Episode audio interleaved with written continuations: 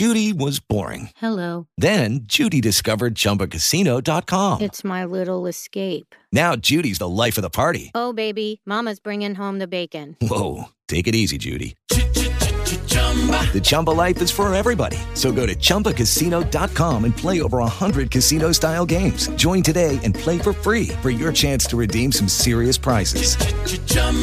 Chumba Casino dot com. No purchase necessary. Void where prohibited by law. eighteen plus terms and conditions apply. See website for details.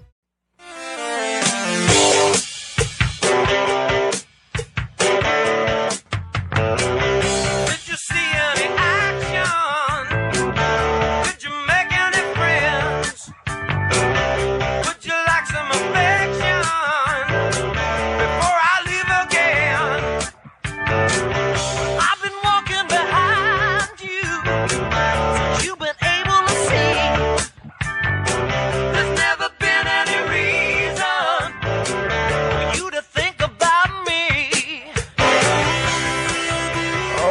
Good day wherever you're listening from, and welcome to Indoor Air Quality Radio, I A Q Radio, for Friday, May ninth, twenty fourteen.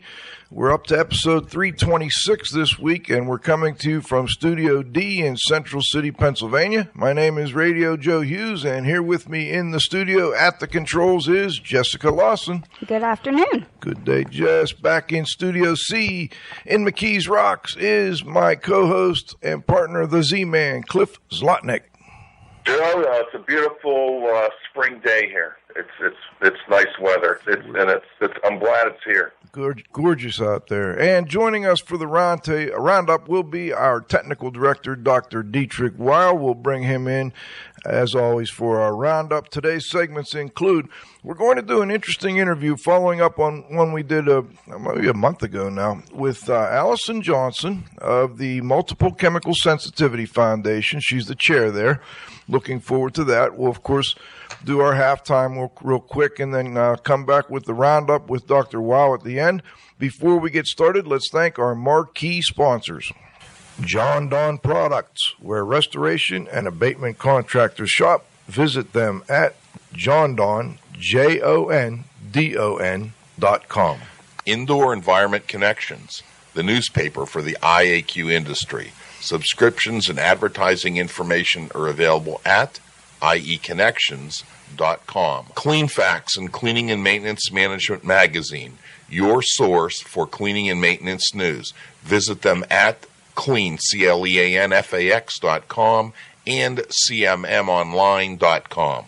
Please be sure to thank our sponsors for their support of I A Q Radio when you inquire about their services and products. All right. To join the show live, there are some new directions on our website, I A Q radio dot com. We're also including them with the show announcement. We've got ways to join on your what, iPads and uh, iPods and um, all the all the new tablets and so on and so forth, and on your phone.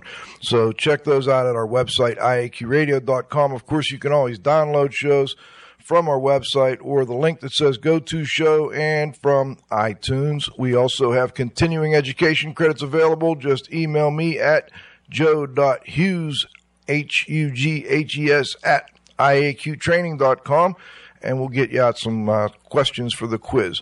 Last but not least, please visit the I A Q Training Institute website for the most current dates for the training you trust at I A Q training dot com. Let's turn it over to the Z-Man for today's I A Q Radio trivia question. Thanks, Joe.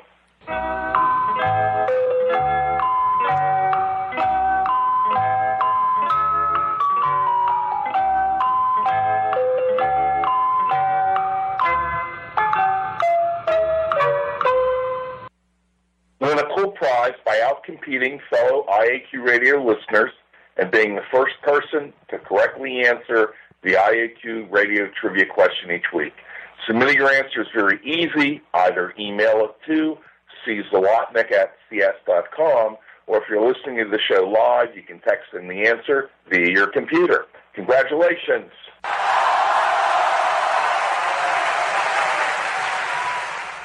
To our technical director, Doctor Dietrich Weil, for his answers, vehicles, and biomass as the largest sources of V O C emissions. The I A Q Radio trivia question for Friday, May ninth, twenty fourteen, has been sponsored by Trisca, the Tri-State Restorers and Specialty Cleaners Association, who have been serving the needs of and advocating for their members for over thirty years. Remember, TRISCA is your link to industry training, certification, standards, and events. Their website is w w w dot t r s c a dot org. Now for this week's trivia question. Name the former physician, professor at Northwestern University who in nineteen fifty proposed multiple chemical sensitivity as a distinct disease and is known as the father of clinical ecology. Back to you, Joe. All right. Thank you, Cliff. Today's guest is Alison Johnson, the chair of the Multiple Chemical Sensitivity Foundation in Maine. Um, also, Uh, she graduated in, uh, let's see, studied in uh, Carleton College and graduated at the head of her class.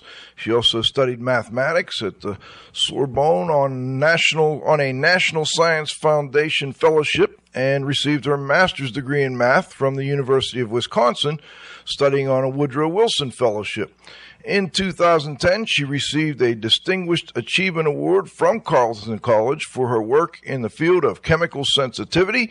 She is also an author and has published three biographies: Wallace Stevens, A Dual Life as Poet and Insurance Executive; Henry James, His Life Revealed Through His Letters; and Louis the sixteenth and the French Revolution. She has also presented her book on Gulf War Syndrome, The Legacy of a Perfect War, and nine eleven documentaries on Capitol Hill in New York, Washington, and around the country, and actually around the world. We're very happy to have her. We uh, had a show about a month ago, I want to say, with Steve Temes, and then afterwards Steve started to correspond with Alison and suggested we get her on the show, and now we've done it. We've got some music for you. Industrialized, deodorized, volatized for my demise.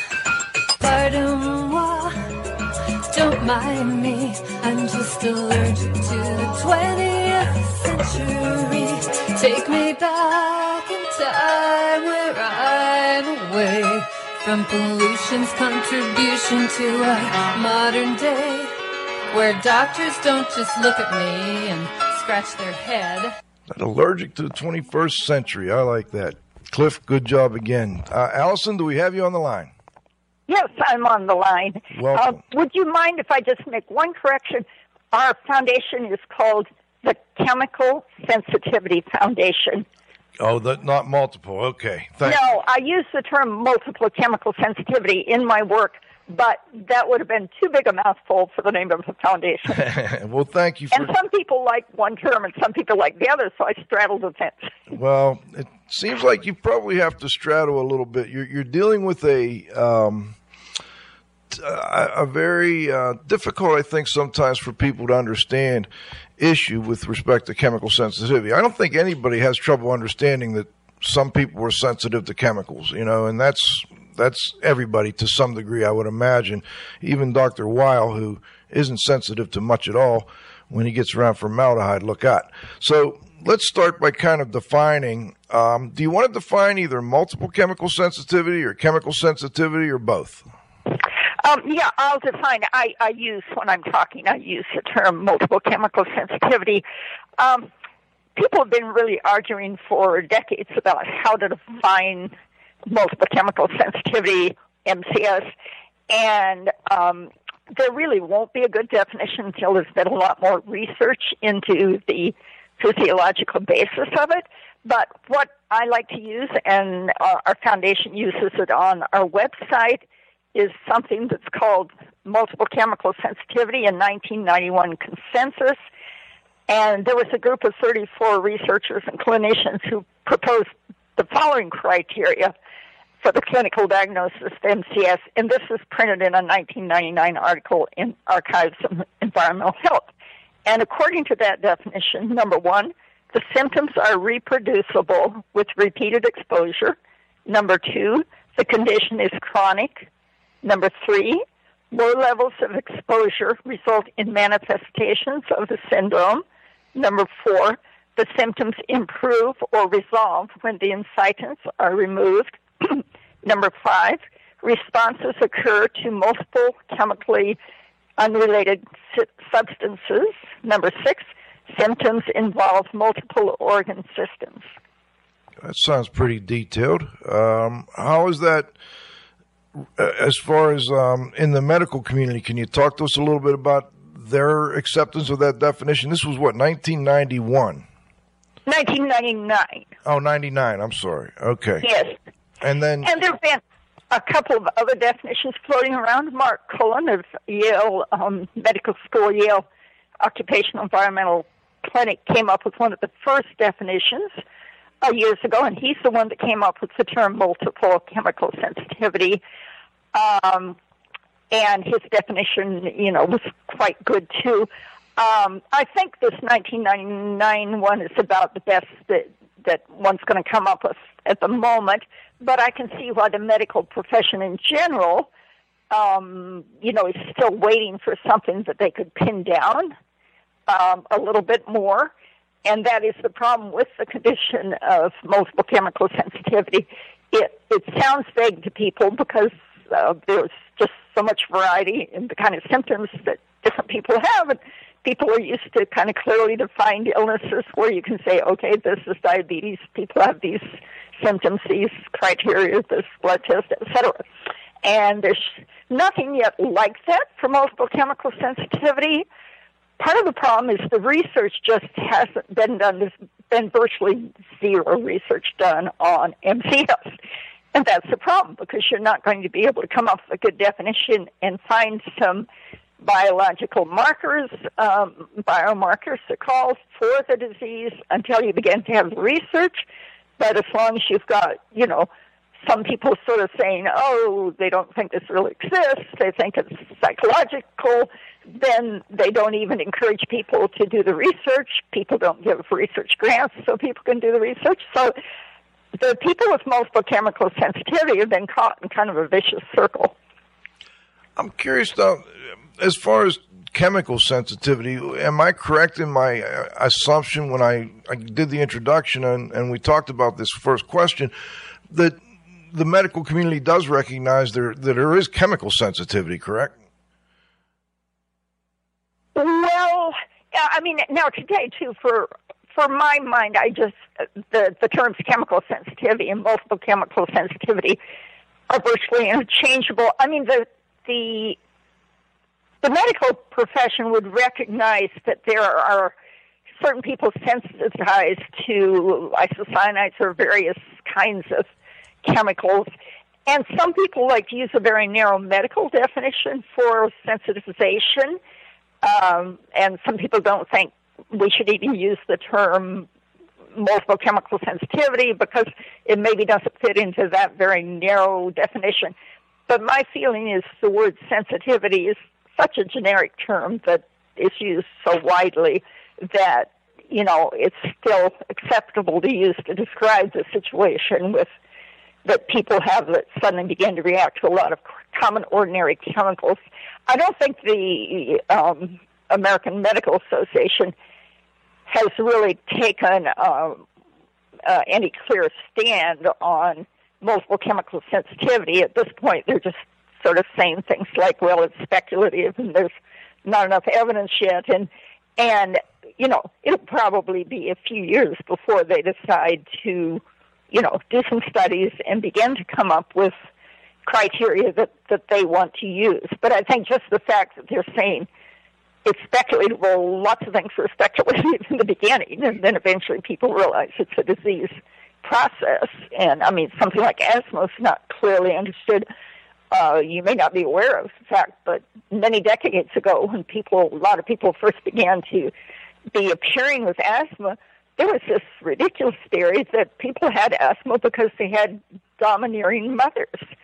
I personally know of someone uh, there who was taken away from his family, or the family was encouraged to put him in National Jewish Hospital in Denver. They had a lot of children that were actually taken away from the parents and maybe not forced away from the parents, but encouraged to get away from the home because supposedly the, the mother was causing them to have asthma. I mean, it sounds absolutely ridiculous today. Wow. And I feel sorry for that young man I know who grew up, spent two or three years of when he was a, a child away from a family that was a very loving family and siblings, et cetera. So as I say, just because the medical profession hasn't yet figured out what multiple chemical sensitivity is all about doesn't mean that they won't soon begin to figure it out. I've been actually um, interested to see how the trend is definitely toward more and more acceptance of multiple chemical sensitivity. I think people in the medical profession are beginning to scratch their head because they're seeing so many patients coming in complaining of it that they can no longer say, oh, these people are all a little bit crazy, or they're psychologically upset or something. It's just like so many people now coming in with it that I think they're beginning to think, hmm, I don't know what's going on here, but something seems to be going on. And I've run into a lot of people that say, well, yes, my doctor said, oh, it sounds like you have M C S. And it's not that they know what to do about it or anything, but they at least sort of recognize that there is a condition and talk about it now. So this, I've seen just a huge change in the, you know, thirty-eight years that I've been following the field.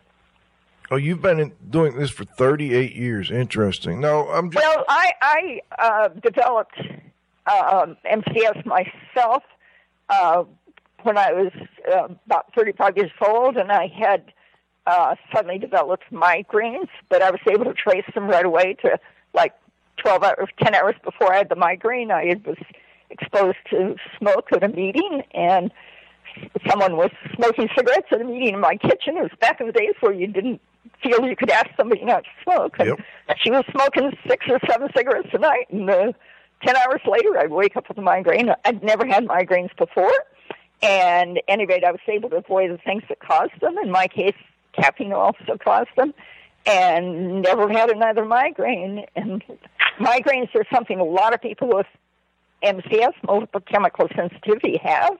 And I think an awful lot of them could be prevented if people just start keeping records and figuring out what might be causing them. And that was another question I had. Cliff, I'll turn it over to you in one minute. Let me kind of set the stage, and then we'll turn it over to Cliff. So one of my questions was, is is multiple chemical sensitivity, M C S, like a one-size-fit-all kind of thing? And so anybody who has it has certain reactions, like a migraine. Do people with M C S always get migraines, or is that just in your case? No, uh, there's a real variety of, of symptoms.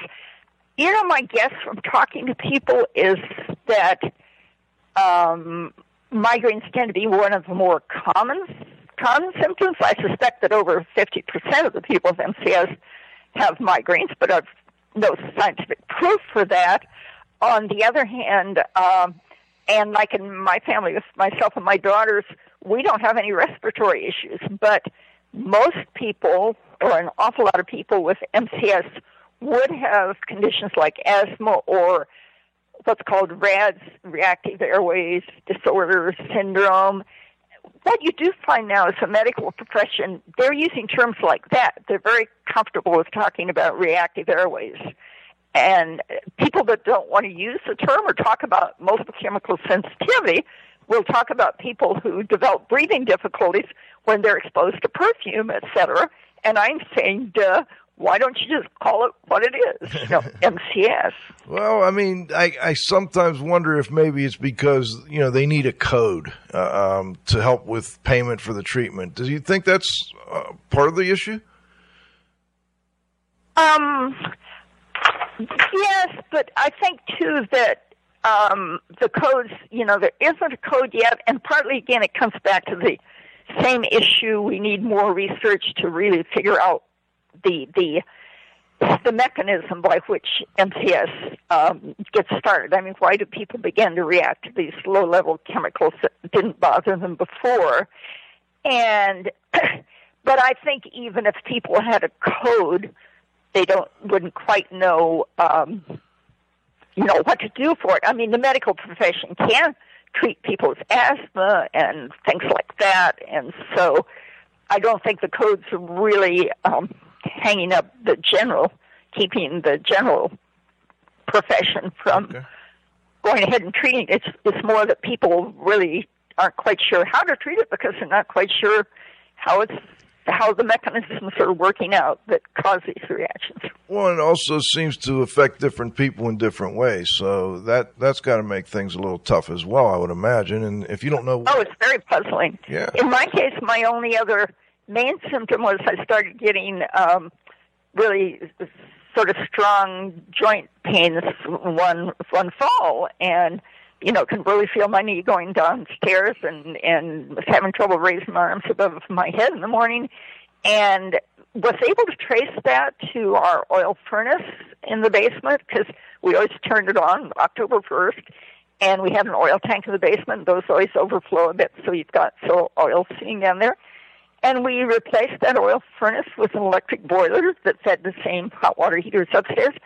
I never again had any joint pains, and Um, I don't anymore now, but I, up to a few years ago, was doing, you know, sixteen, eighteen mile round trip hikes in the Rocky Mountain National Park, and without a problem.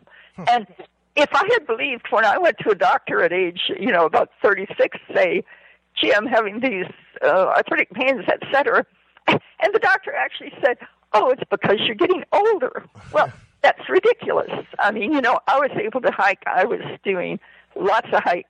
Difficult hikes in my mid-sixties in the Rocky Mountains at, you know, ten, twelve thousand feet altitude. Wow. Cliff, let me turn it over to you. Well, I think Joe made an excellent point. You know, he pointed out that people who suffer from M C S have so many symptoms, and the symptoms are vague, and there's a very, very long list of symptoms. And unlike asthma that you talked about, where people who suffer from it have the same symptoms, you know, with M C S, people have different symptoms. And I think that that's probably why the medical community has issue with it, because, you know, all other diseases, you know, have specific uh, symptoms, and this one does not. Um, I guess if more accommodations are being made for sufferers of M C S, and there's now greater chemical awareness and caution than, than there's ever been before in our history, how do you account for the increase in population claiming to be adversely affected by M C S? Well, you know, I must confess, when you had mentioned to me that you might ask that question, I actually burst out laughing when I read it, because, um, and let me sort of explain to you why I did. Um, Your first part of the question, you know, there are more accommodations being made for sufferers of M C S. I would say that accommodations would cover maybe only one percent or less of needed cases. And also look at it this way. When someone develops M C S, before they develop M C S, they're not asking for accommodations because they don't have M C S. So they develop, the accommodations being done aren't keeping them from getting M C S. And there's been such a tremendous proliferation of chemicals.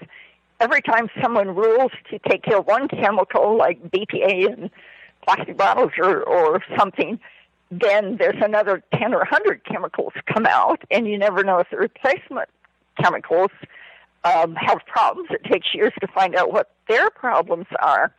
And look at it this way, too.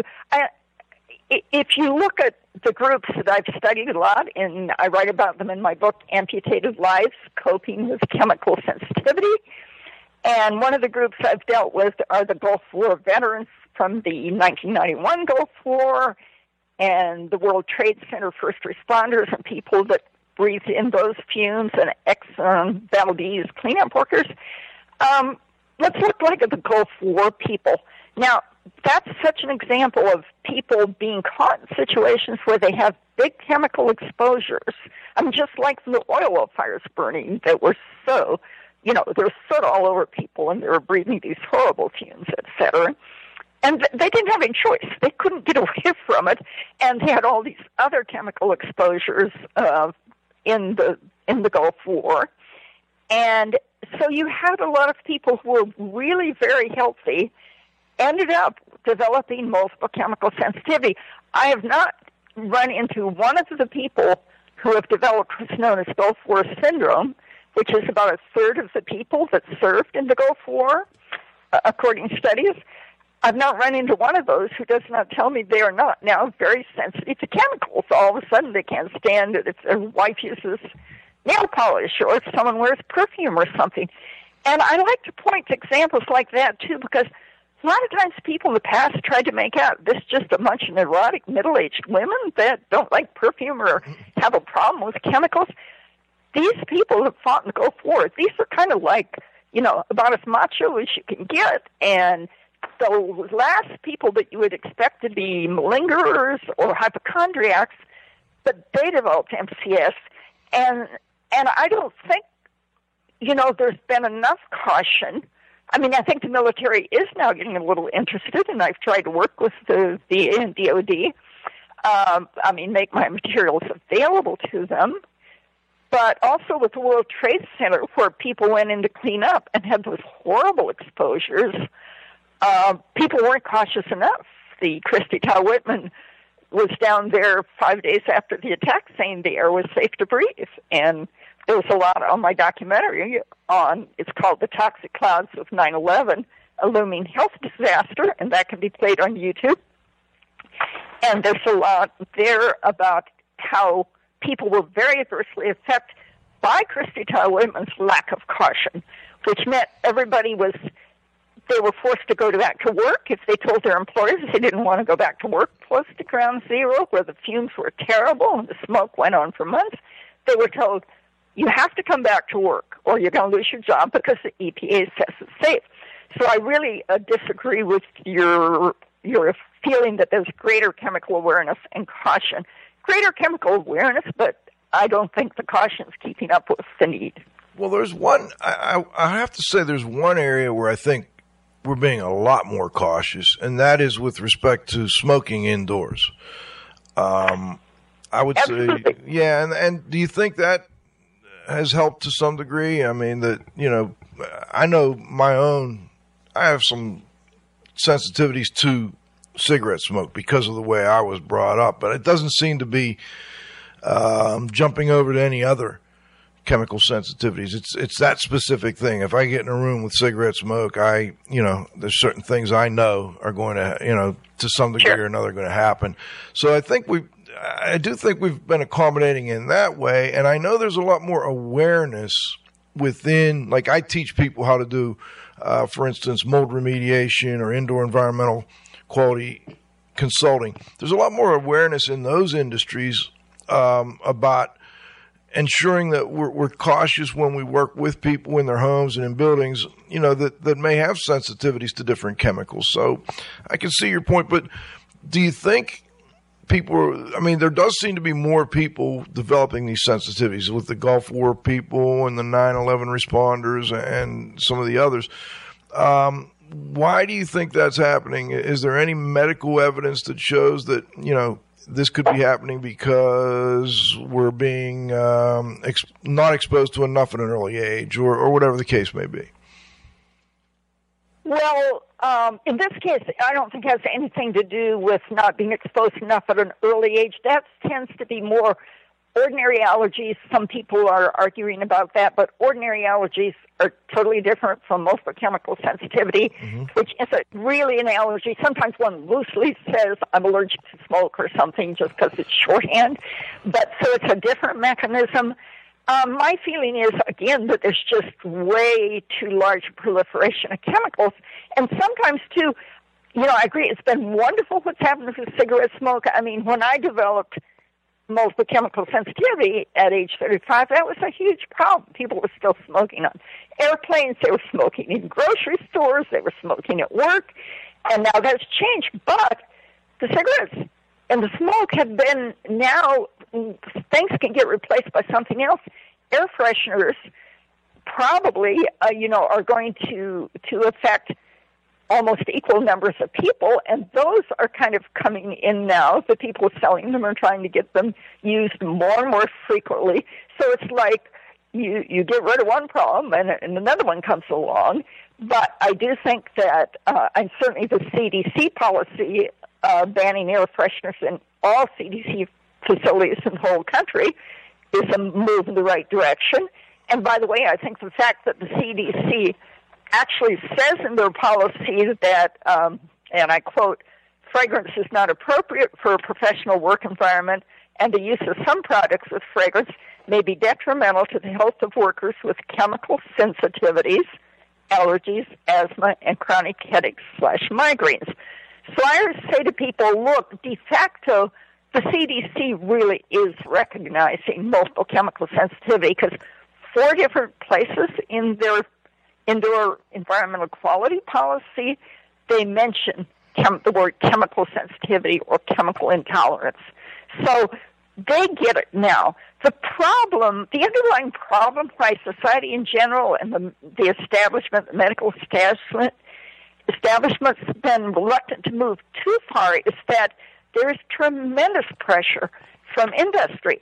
You can imagine that the C D C, they're under tremendous pressure from the air freshener industry because it's not going to be helpful to the air freshener industry for the C D C to say, you know, no one is allowed to use this, these in our uh, facilities around the country, and the C D C is the top health agency in the country. The National Institute of Health is a subsidiary of the C D C. Uh, okay, I, I think I need to get a couple words in.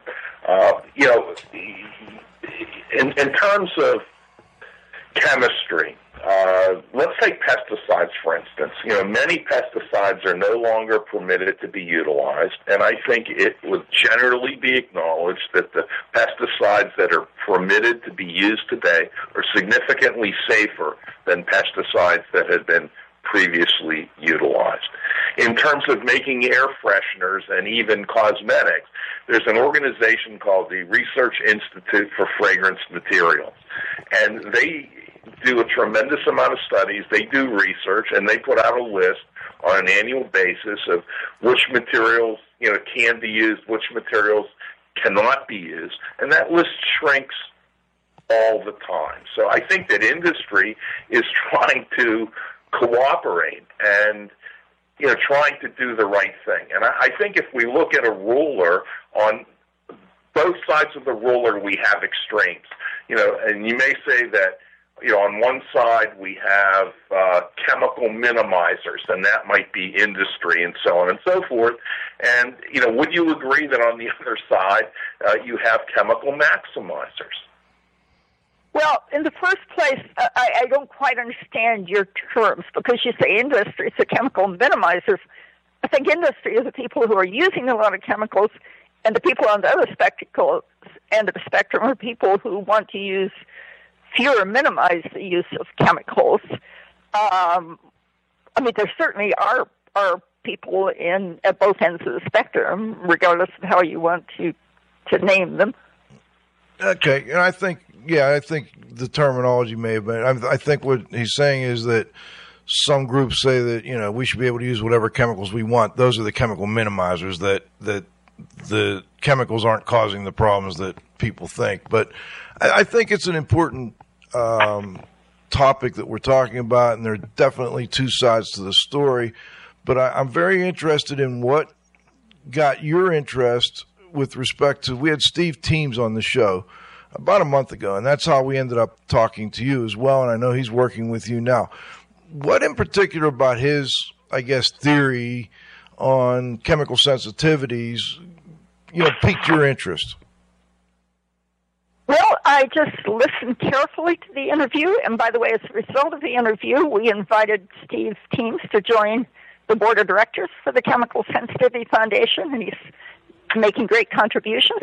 I was very impressed with, uh, he had a very strong uh, knowledge and background in biology and chemistry.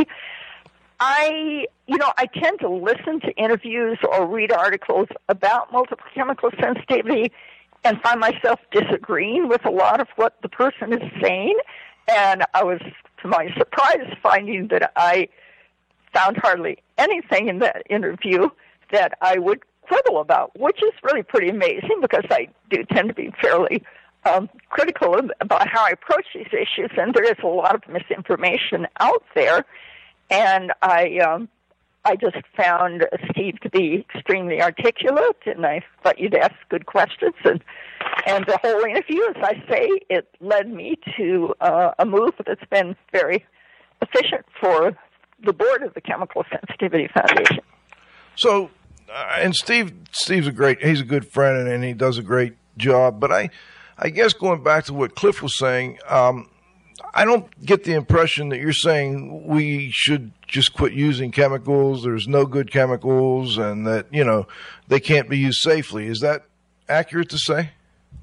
Oh, yes. I mean, of course we're, you know, using chemicals constantly. I mean, we all live in houses that have, or virtually do live in houses that have been painted and varnished and things, and uh, and we all drive automobiles. I mean, I think people in the chemical sensitivity community do have to realize at times that while they want to get rid of this and that, other things, they don't really want to get rid of automobiles and gasoline. They're not ready to stop doing that, even though gasoline fumes will make some people sick and diesel exhaust will make people sick. So there certainly are chemical uses that that we, and exposures that at least affect a lot of people, that are difficult to avoid.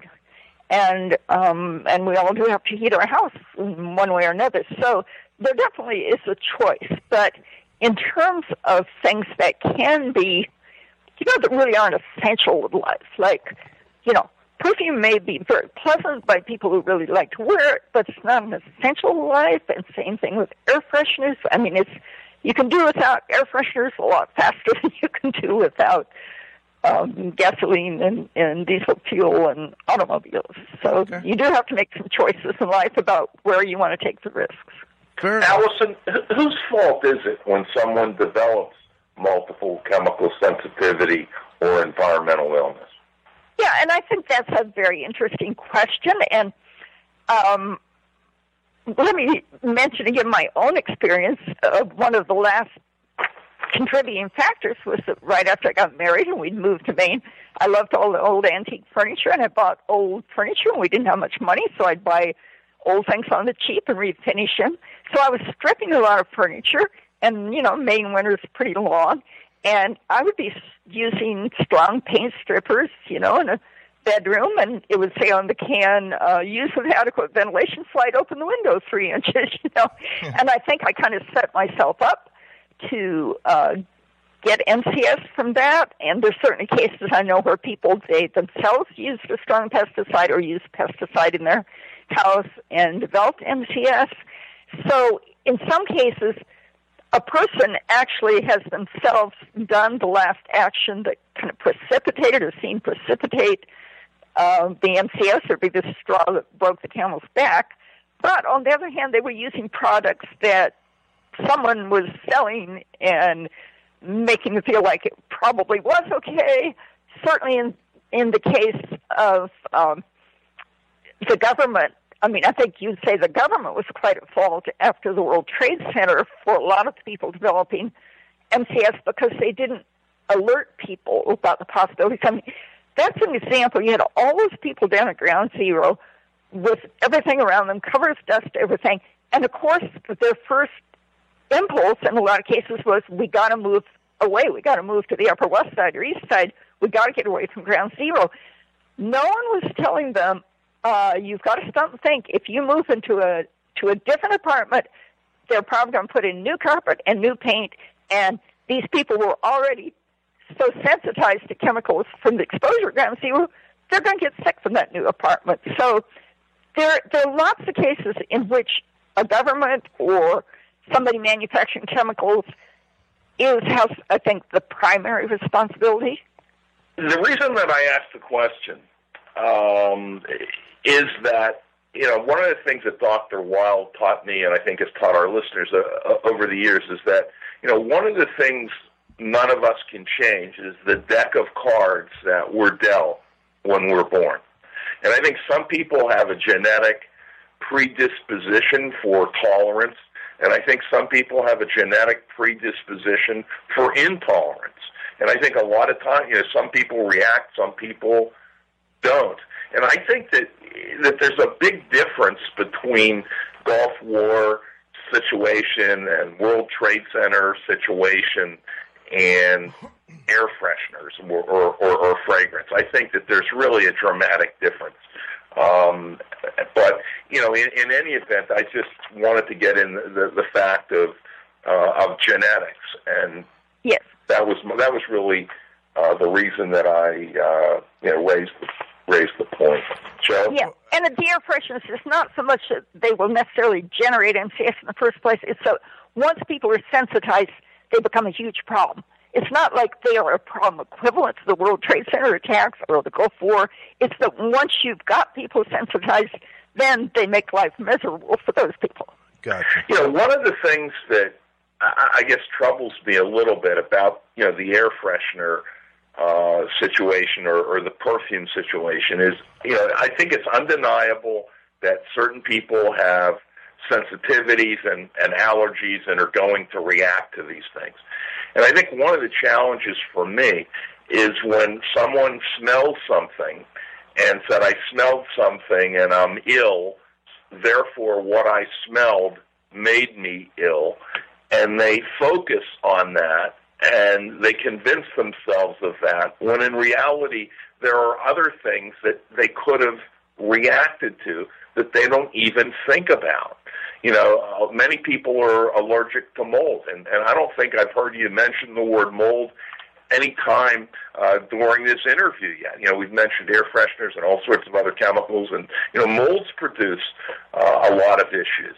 Uh, we have a lot of people that are allergic to dust mites, and, you know, they sleep on pillows and they put their face in it, and, and they cause a lot of issues. And, you know, so I, I, don't, I don't know that a, that a person can actually make their own diagnosis uh, as to as to what's wrong with them. And I think one of the things that happens with this is many people do make their own diagnosis. I mean, they're the ones that determine that's what they have. Well, mold, I, I mean, I uh, just because they haven't come up yet doesn't mean that I don't think it's huge. Mold is a huge issue for people with multiple chemical sensitivity. It's mostly the, the uh, V O Cs, the volatile organic compounds that are given off by mold. Um, people that are have a true allergy to mold and react to the spores, that's something totally different. But most people with M C S are very reactive to the the V O C is given off by mold, and that is huge. And I do agree with you. It is very often hard to sort out what what symptom could be resulting from what exposure. But just because you have an occasional M C S, people, and I certainly run into them, say, well, I smelled this, then I felt bad. That's the cause. But I think in general, people with M C S tend to have established over a long period of time that, oh, every time I run into this, then I, you know, my lips swell, or the next day I have a headache, or this, that. Most people have fairly instant reactions, so they're more likely to say, oh, gee, you know, every time I eat chocolate, I get a headache right away, or this or that. So I think people um, usually come to a conclusion about what's bothering them by multiple exposures on which they develop that symptom. And it's certainly true in my case. It's harder if you have delayed reactions.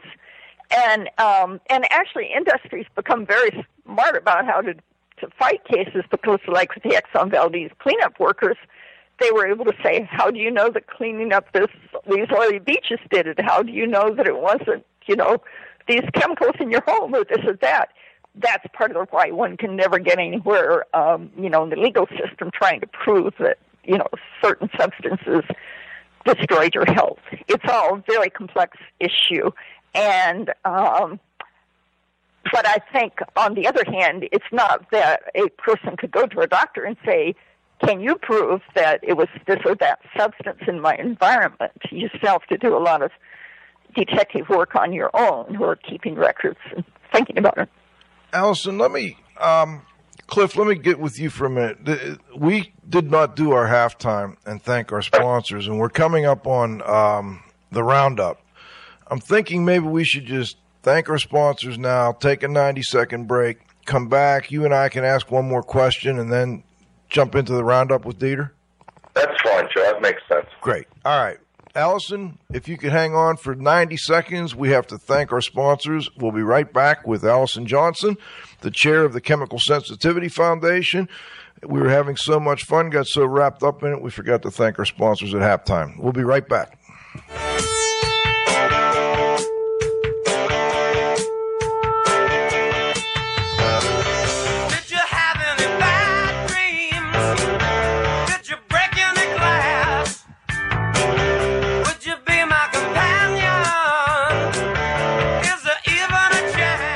Thanks to our association sponsors, the Indoor Air Quality Association, I A Q A, a nonprofit multidisciplinary organization dedicated to promoting the exchange of indoor environmental information through education and research.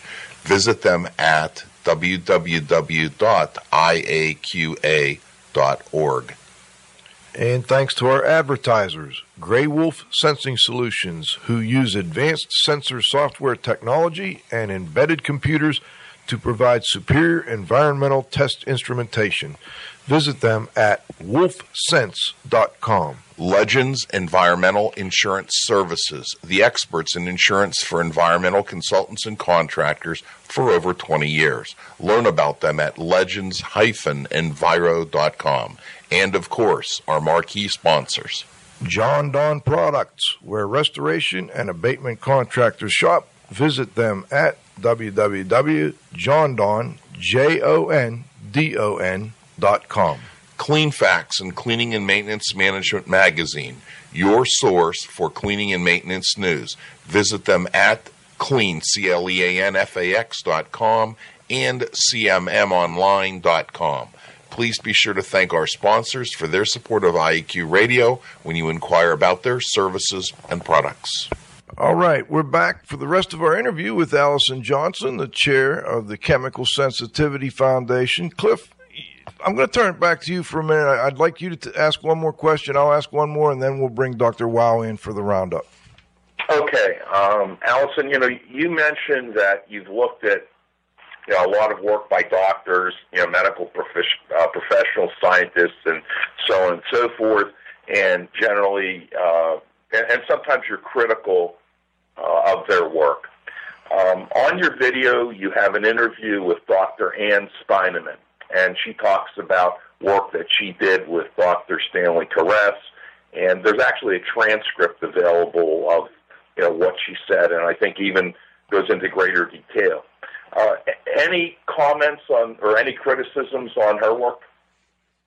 Um, well, first let me say that um, I'm not a, a chemist, so There, I couldn't go into any real detail. I would, um, the one thing I've uh, sort of argued with Ann about when we were filming things was that she is quite intent on showing or talking about the products that are, are marketed as being organic or green, et cetera, you know, are, are almost as bad as the others, and I keep arguing, well, it seems to me that they're much better, and, you know, you can't have everything perfect, so we have, um, you know, debated about uh, that point, but I think her work has been amazing, though, for giving the scientific underpinnings for what we need to prove that there are some toxic substances in these fragrance products, because before it was just people saying, oh, I think people just don't like those. They just need to get used to them, to the odors. And she has really shown that there are a lot of um, toxic, toxic or hazardous products associated with with some of these products, like fabric softener and detergents and air fresheners and perfumes, et cetera. Yeah, one of the things that she said, and I'll just quote it, that there is no safe exposure level for many chemicals, and that was one of the things that I probably most disagreed, you know, with what she said, because the dose makes the poison, and in certain situations, you know, something can be uh, curative and you know have have, have benefits uh, in in certain levels, and if you abuse it, uh, if you don't use enough of it, it doesn't work, and if you use too much of it, uh, it, it doesn't work. But I'll, I'll turn it over to Joe because I know we're running out of time.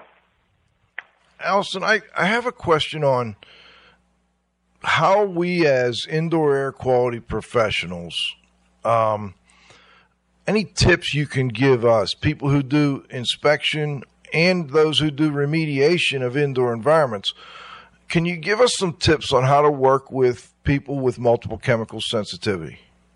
You know, I'm so glad you asked that question. And I guess my first point would be, you know, cut them a little slack. It will seem weird a lot of times, the things they say, or that they're worried about this or that. But you have to realize, and with a lot of these people, they feel like they're about one step away from being on the streets or living under a bridge.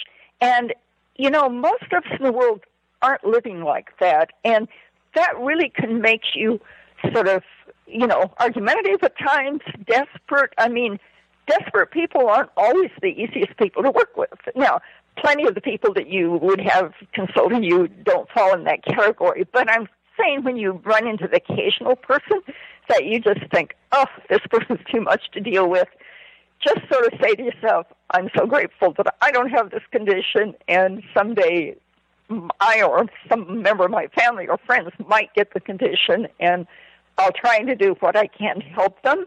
But I would also say, you know, take it seriously when they say that such a, such substance bothers them, because they're the person who is, is most likely to to know that, and everybody has their own triggers that bother them more than other things.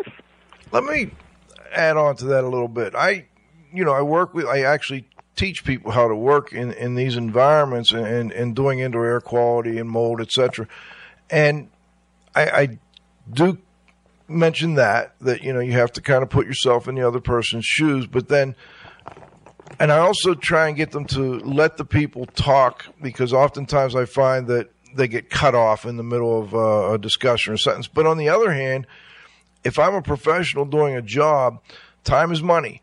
And some of these folks can go on for a long time. It's like no one has listened to their point of view for a long time and has really cared enough to sit and listen to them. But how do I show that, um, that I don't want to call it sympathy, that, that, um, Uh, respect for their opinions and, and, and trying to learn about where they're coming from, but at the same time, try and keep it um, to the point where I'm not sitting there for two or three hours getting the full background on everything they've done over the last twenty years. I mean, do you have any suggestions for that? I can sympathize for that, because a lot of people call me up, and, you know, it's it's difficult because a lot of times they'll try and tell me all about their M C S history, and I finally have to say, hey, there's ten million of you out there. I simply don't have time to talk to all of you on the phone and hear all of your story.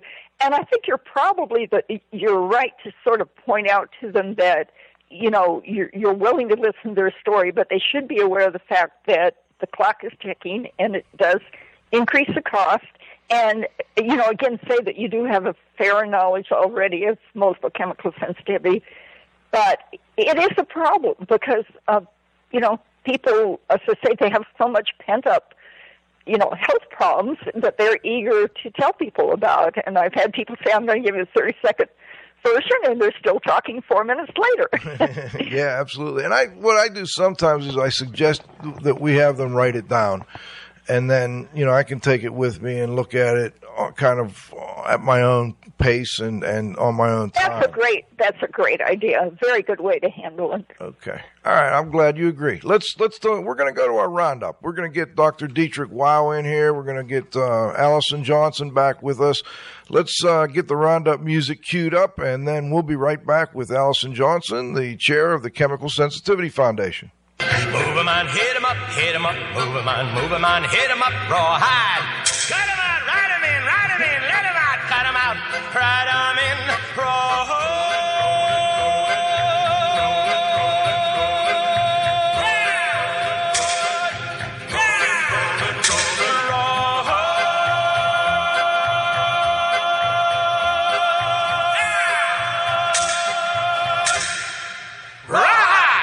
Right. Let's. Uh, let's. What do you think, Cliff? Do you want to do one and then get Dieter in, or just go straight to Dieter? Um. Let's see.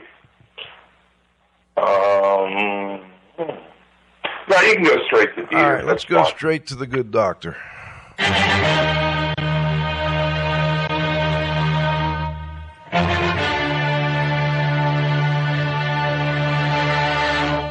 I still like that music, Dieter. Hey, do we have you on the line? Yes, I'm here. All right, Dieter. I, I know you've got a comment or two on this one and maybe a question. Yeah. Yes, I do. And I, um, I have a very basic question, uh, and I'll get uh, to a couple of other ones later on. Uh, anyway, we say uh, multiple chemical sensitivity. When it says multiple, is that two or more? Or if I'm sensitive to one, is that already chemical sensitivity but not multiple? Well, that's a good question, Alison. I mean, how do you define multiple? Is it just a few chemicals or many, many chemicals? Well, uh, I, I wouldn't give a precise definition of it, but I would say this.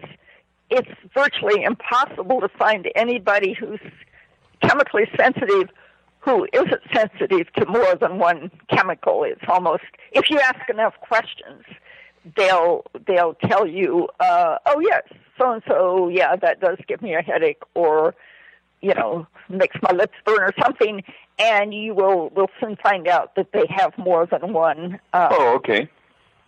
All right. The, the other thing, and I think we have to be very careful here, uh, there is a difference between sensitivity and sensitization. Yes. Now, I am, there is no doubt in my mind, I am sensitized to poison ivy, and I have the classical symptoms. I'm sure I have circulating antibodies for the rest of my life, and I by now have learned um, uh, to stay away from poison ivy. And you mentioned isocyanates before, and there were people, uh, which is very interesting, they were sensitized to an isocyanate. The one case that I re- can remember is T D I, toluene diisocyanate.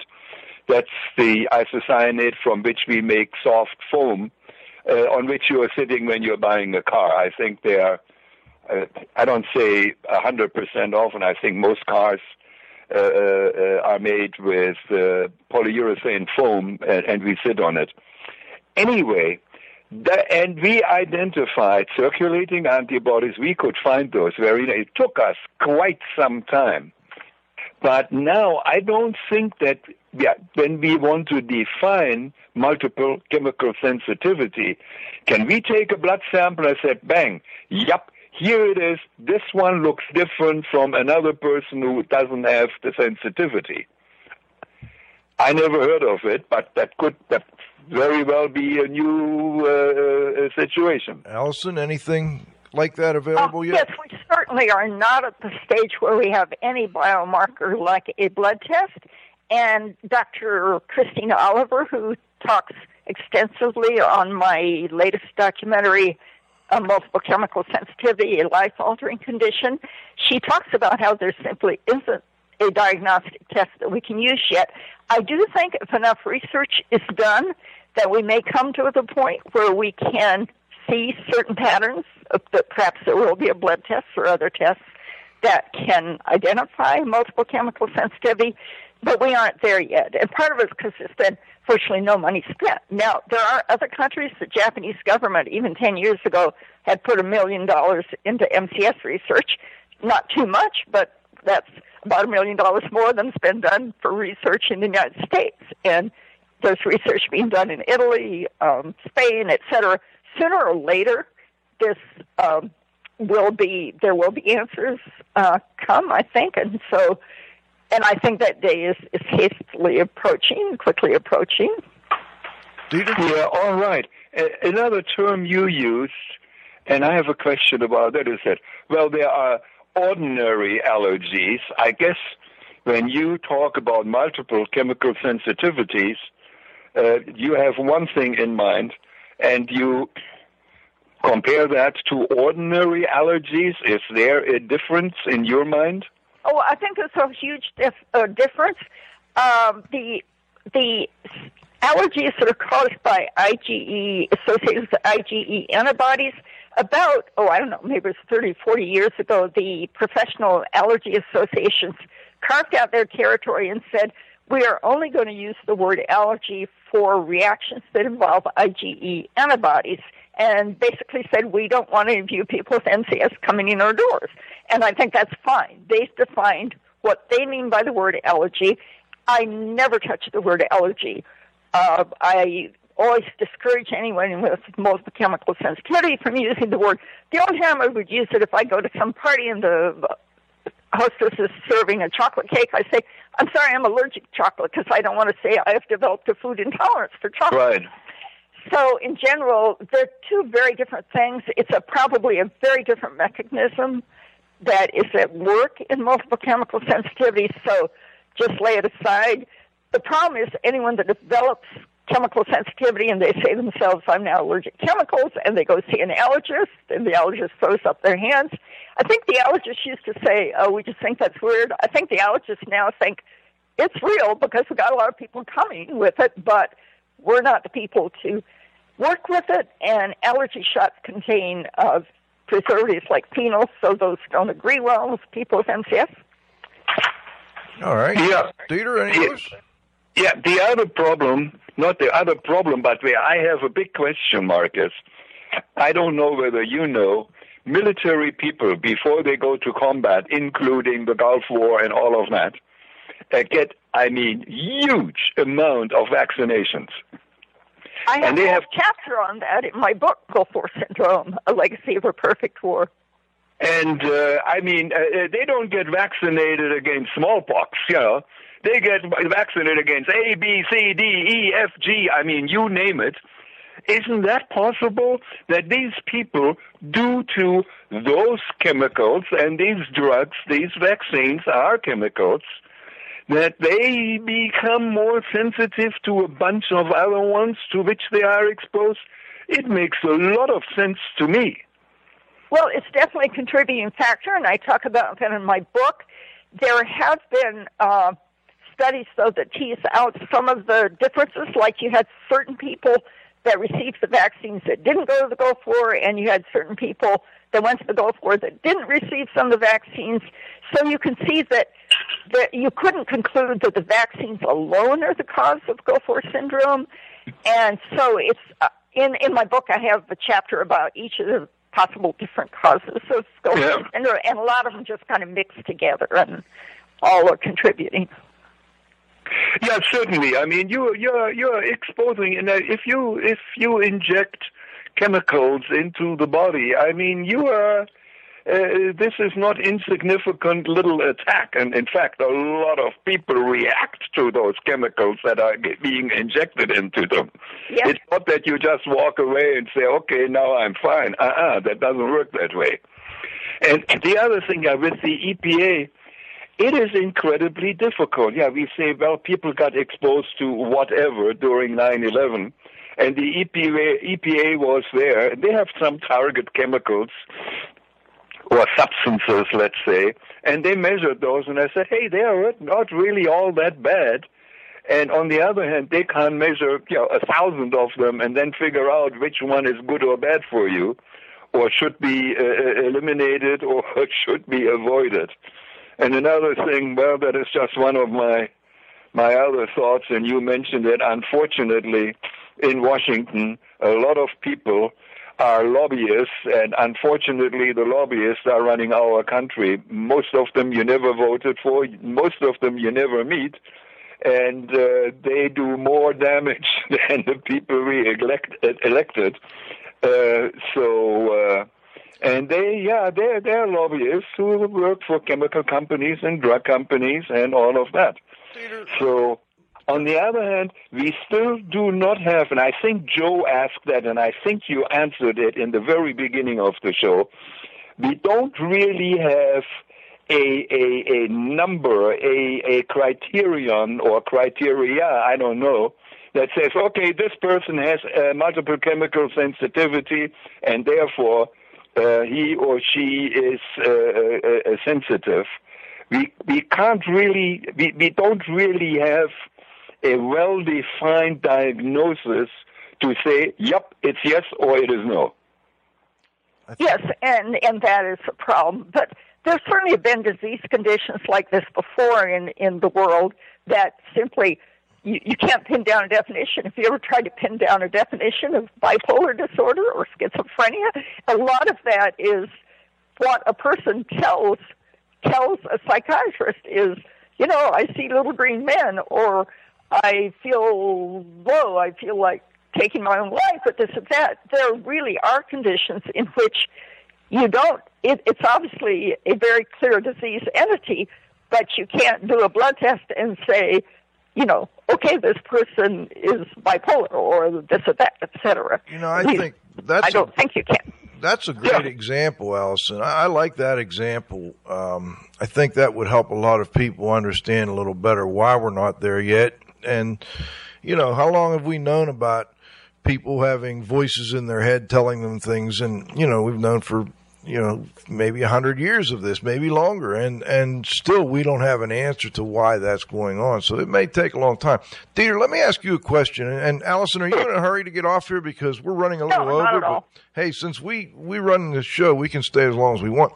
Um, but anyway, I'm curious, Dieter, in all your years of doing uh, industrial hygiene, um, do you think maybe you've run into people that had an overexposure to a, a certain chemical in the workplace, and then they start to have problems that are seem unrelated? Do you run into that much? No, I have not. And that was the uh, I, I remember that from forty years ago or thirty years ago when I was in school, uh, that it was a kind of that multiple chemical sensitivity was you got one huge exposure, and that one was the culprit, and now you are sensitive to all the other chemicals. I have never seen that. I have seen very specific sensitizations, and that was the, the, the, the, the infamous uh, isocyanates, toluene diisocyanate. And it took us a long time to figure that one out. I mean, it took us years to find the antibodies and identify them in blood samples. We had one poor guy, that guy, we took several pints out of him. And uh, but anyway, now that was a true sensitization. There were circulating antibodies, and when that person got re-exposed to T D I, he would react violently. I mean, with breathing problem, uh, problems and uh, bronchospasms. I mean, uh, it's uh, you, you better have a doctor next to you with adrenaline. uh, you got to watch out very carefully over there. The only good thing with him was he only reacted to T D I, toluene diisocyanate, and in a normal life, I was exposed to T D I frequently when uh, many years ago, uh, thirty years ago, on basically a regular basis, not at high doses, but I was exposed to them. For, I didn't develop any sensitivity or, for that matter, sensitization. But, I mean, uh, uh, if uh, it, in normal life, if I had to be sensitized to something, I take T D I or M D I, another isocyanate, because in normal life, I would never encounter them. If I go into the car, there is no more T D I in there. That is fully reacted. I sit on it on the phone, so that is fine. And uh, you know, it's the same thing with me with poison ivy. I'm not uh, sensitized to anything else but poison ivy. And by now I know what it looks like, and I'm not going to touch it. Believe me. I hear you. Well, I, I appreciate that. And I'm, Alison, I have one final question for you with respect to cleaning um, and cleaning products. Uh, I mean, are there any specific cleaning products that you recommend for, uh, let's say I'm doing a, a cleanup in a home that had a water damage, and there's people there that have multiple chemical sensitivity? I, I realize it may be a long shot, but is there any one particular cleaning product that seems to be more better tolerated, let's put it that way, by those with M C S than others?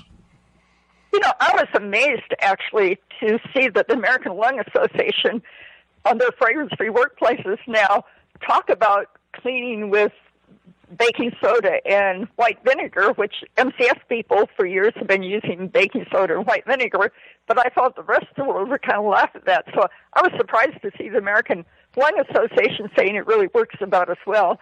I always just tell people, well, go at least buy something from your local health food store, you know, buy something without fragrance. There is an organization called something like Inform Incorporated. I think that it's a nonprofit, and they concentrate on helping uh, large institutions like universities or something find safer cleaning products. And um, but in general, health food store products are probably better than most. And, of course, a lot of mainstream grocery stores are now carrying a lot of things brands like Seventh Generation and things that are labeled fragrance-free, et cetera, you can tell that more and more and more people are developing low-grade chemical sensitivity just by the fact that so many products are now saying fragrance-free. I mean, thirty, forty years ago when I was uh, reacting to perfume, which I don't much now, but it was like no one else around had that problem. Now, you know, there are so many people that say, oh, I don't like perfume, you know. And in that one survey that Simon and Crest did, the phone survey, thirty percent of the respondents said they generally found it more irritating than appealing if they were near somebody wearing fragrance products. You wouldn't have found that, you know, thirty years ago. It's um, quite amazing, and that's why I want to, you know, alert the world to how serious M C S is, because more and more people are developing it. It makes it harder and harder for those people to function, to remain in the workplace, means more people are on disability. We really need to arrest this trend before it goes any further so that we can keep people working, keep people living happy lives, not having to spend all their time trying to figure out a place to live and a place to work. You know, I think you kind of just answered my last question, which is always, you know, is there anything you'd like to add? And it sounded like you kind of summed things up That's real well there. Yes. Okay. Dieter, did you have another comment you wanted to make? Uh, just a quick comment, and I wholeheartedly agree with Alison. When I was a kid, I, I said it several times on there, I grew up with stone, with glass, uh, and uh, uh, and wood. There were no chemicals in my environment. They were not invented. I'm sitting here at my desk. I'm looking at at least fifty or sixty uh, pieces of stuff on my desk, which are plastic. Uh, it's unbelievable. And the other thing that Alison said, and I agree with her, I have been preaching that for years. Don't buy air fresheners. You don't need them. Crack the window open and heck with it. Uh, They just cover it up, and they don't do anything other than a cover-up and add more chemicals to your environment, which we really don't need. Well, Dieter, as always, great to have you. Cliff, anything you'd like to add before we go? Um, no, I'm fine, Joe. You're good to go? All right, Cliff, thanks. Uh, this has been a great show. I'm looking forward to the blog this week. I want to thank our guest, Alison Johnson, the chair of the Chemical Sensitivity Foundation. Great job, Alison. Thanks for joining us, and hopefully I'll see you down the road somewhere. Oh, thank you for inviting me. Our pleasure. All right, this is Radio Joe Hughes saying thanks again to this week's guest, Alison Johnson, with the Chemical Sensitivity Foundation. I want to thank Steve Temes for Uh, getting us hooked up. Appreciate that, Steve. Uh, our technical director, Doctor Dietrich Weil, for joining us as always. My co-host, the Z-Man, Cliff Zlotnick. Uh, another great show. Always Cliff. A pleasure. Good to have you. And, of course, at the controls, Jessica Lawson. Without a glitch again, we're on a roll. Uh, we think we got all the all the gremlins uh, out of my computer, and everything's fixed. Things are going going really well. I don't think we've confirmed for certain next week's guest. Do you know, Cliff? No, I'll, I'll, I haven't checked my email yet, Joe. So let's just leave it open till we get an answer. We'll leave that open. The week after that, Cliff and I will be at Purdue uh, with Doctor Randy Rapp. We're going to do a show right from the Purdue uh, International Conference that's coming up out there. I've been putting a link to that on every show announcement. Check it out. And if you happen to be going, please stop and say hello to uh, Cliff and I while you're there. This is Radio Joe Hughes saying thanks, most importantly, to our growing group of loyal listeners. Please come back and join us next Friday at noon for the next episode of I A Q Radio. You've been talking in circles since I've been able to cry. There's never been any reason, but never telling me why. Yeah, yeah. Save my life, I'm going down for the last time. Woman with the sweet loving, better than a white lie. Bring a good feeling, ain't had it.